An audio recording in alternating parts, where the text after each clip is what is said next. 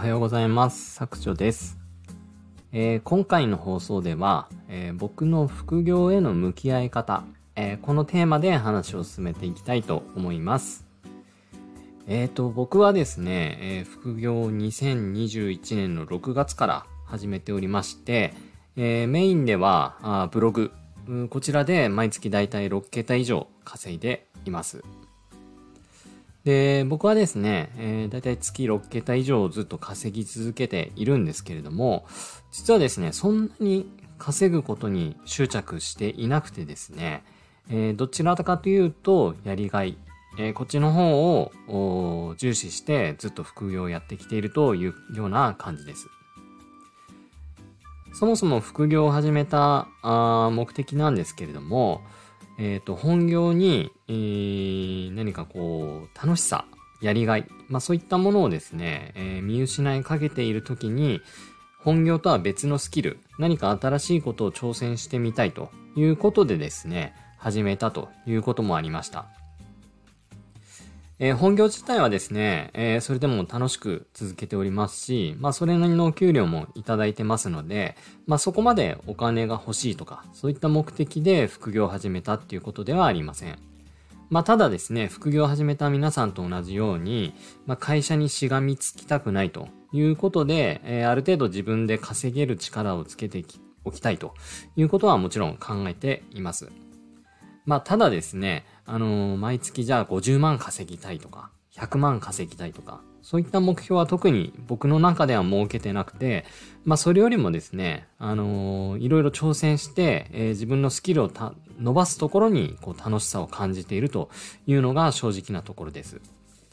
なので、まあ本来はですね、あのしっかり目標を持って、えー、いくら稼ぐぞというビジネスの感覚で副業を取り組むのがまあベストかなというふうには思っているんですけれども、どうしてもですね、僕はそのお金をメインに作業してしまうと、うーんとそこを達成した途端ですね、燃え尽きてしまうということがあります。というのも、あの、一時期ですね、ブログでどうしてもじゅうまんえん以上稼いでみたいということで、必死でですね、記事を書きまくって、えー、じゅうまんえんをようやく到達したという瞬間にですね、えー、一気にブログへの熱が冷めてしまってですね、あの、全然記事を書けなくなったという経験がありました。で、そこから一回ブログをは離れてですね、いろんな本読んだり、まあ違うことに挑戦して、まあやっぱりブログって楽しいよねということでまた再開したという経緯があったんですけれども、僕はですね、やっぱりお金とか収益、まあそういったところに比重を置いて作業を進めるっていうのは自分には合わないということを考えています。なので、あの副業というか、まあどっちかというとですね、趣味っていうところに近い感じで日々情報発信をしているのか、いるのかなというところを自分では実感しています。なのでですね、まあ自分で稼げるに越したことはないんですけれども、まあ情報発信をして自分のこう発信する力、えー、書く力、まあそれから最近ではこうやって音声配信にも挑戦しておりますけれども、まあトーク力、喋る力ですね、まあこういったところも身につけたり、えー、それから最近で挑戦してます、えー、Kindle、まあ、これの表紙作りというところでデザイン力、まあ、こういったいろんなスキルを磨きつつ、まあ、そういった情報を発し、情報をですね、受け取っていただいたあーユーザーさん、読者さんの方があスキルを伸ばして稼げるようになっていただけるというところにですね、楽しさ、喜びを僕は感じておりますので、まあ、そういったところをですね、これからも追求していきたいというふうに考えております。えー、なのでですね、あのー、本当はですね、えー、まあ僕本業でコンサルをやってますので、まあブログで稼ぐ方法とか、あそれからいろんな情報発信の方で、まあ高額なお金を取ってですね、えー、人に教える、まあ要はコンサルをするってことですね。まあそういったことをやればですね、まあ平気で多分にじゅうまん、さんじゅうまん、ごじゅうまんぐらい稼げるんだろうなというふうには思っているんですけれども、まあそういったところをやるメリットを感じてなくてですね、まあそれよりももっと自分で発信する、えー、そういったところに力を置きつつ、で僕がもう一個意識しているのは、まあ、ストック型のビジネスをするっていうところですね。えー、自分の時間の切り売りをせず、えー、自動で稼いでくれるような仕組みをコツコツコツコツ作り上げていくというところをですね、メインで作業しています。なので、えー、エスイーオー で自動で稼いでくれるブログ、えー、それから Amazon の中でも 自, 自動で稼いでくれる Kindle、えー、これを今は中心に作業をしているというところでございます。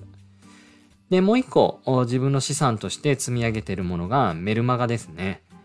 えー、こちらはあプッシュ型で皆さんに情報を発信していかなきゃいけないというところは、ある意味自分の切り、自分の時間の切り売りになっているということはあるんですけれども、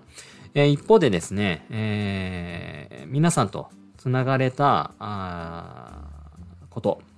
えー、これはですね、まあ、読者リストという形にはなるんですけれども、まあ、それもですね、えー、一種の自分の資産となって積み上がっていくものなので、まあ、あのメルマガも力を入れているという感じになります。で、メルマガをやるんだったら エスエヌエス でいいじゃないかという方もいらっしゃると思うんですけれども、やっぱり エスエヌエス はですね、あのー、そのメディアに依存しているというところは僕は実感しています。まあ、アカウントをバーンされたらその瞬間に終わっちゃうというところ。まあ、特に最近だとインスタグラムでかなりフォロワーさんいる方が、ビジネス系の方ですね、アカウントバーンされて、あの必死であのー、まあ、通報してくださいとか、あのー、そういったことをツイッターとか別のメディアの方で発信されている方もいらっしゃいますけれども、まあ、そういったところもですね、メルマガでしっかり読者さんとつながっていれば、まあ、そういったリスクも特になく情報発信を続けていけるということも考えてますので、僕はですね、今後ブログと Kindle、 それからメルマガの方で、えー、メインに情報の発信をしつつ資産を積み上げながら エスエヌエス とかでも皆さんとつながっていきたいなというふうに考えております。まあ、なのでですね、あの多くの方はあのー、本業の収入プラスアルファで、えー、収入を増やしたいという目的で副業をやっている方がいらっしゃる、まあ多いんじゃないかなというふうに思うんですけれども、まあ僕はそこ以上にですね、自分のスキルを伸ばしていくというところと、なるべく自分の時間を切り売りせず資産を積み上げていくというところをですね、メインに副業をやっているということになります。まあそういった感じでですね、えー、僕の価値観とか、あそういったところに共感していただける方がいらっしゃいましたら、あのー、どんどんですね、フォローして今後の発信も楽しみにしていただければというふうに思います。はい、ということで今回の放送は以上となります。最後まで聞いてくださりどうもありがとうございました。失礼いたします。